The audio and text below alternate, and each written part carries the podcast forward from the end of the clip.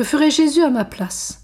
Écoutons pour la troisième fois le bienheureux Karl Leisner, 1915-1945, jeune Allemand ordonné prêtre au camp de Dachau. Ce sont des pensées extraites de ses carnets. Le Christ n'a pas écrit, mais il a parlé. Il n'a pas hésité, mais il a agi. Il ne s'est pas lâchement découragé, il ne s'est pas croisé les bras de fatigue, mais il a prié, espéré et lutté pour Dieu. Suivre le Christ, vivre pour lui. Renouvelle mon cœur, Seigneur, donne-moi de la force qui est dans ton cœur divin. Forme nos cœurs à l'image du tien. Fais de nous des prêtres purs, amants de Dieu et désintéressés, qui ramènent vers toi le peuple allemand. Seigneur, accueille-moi, je crois. Donne-moi une foi toujours plus profonde.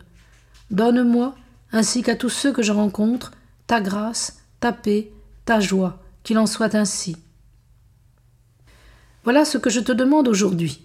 Enlève de moi toute impureté, tout égoïsme, toute secrète indiscipline et lâcheté, toute dissimulation et toute fanfaronnade.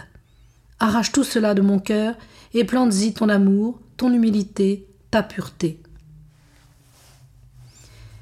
Il me faut changer ma volonté en la volonté de grâce du Christ. Que tout mon comportement tapageur et égoïste ne soit plus qu'obéissance dans la foi et don total de moi-même à l'appel de Dieu. Il nous faut assumer ce qui est humain. Alors, nous ne nous écroulerons pas non plus sous le poids de Dieu, mais nous serons vraiment des hommes rachetés, libérés, sauvés.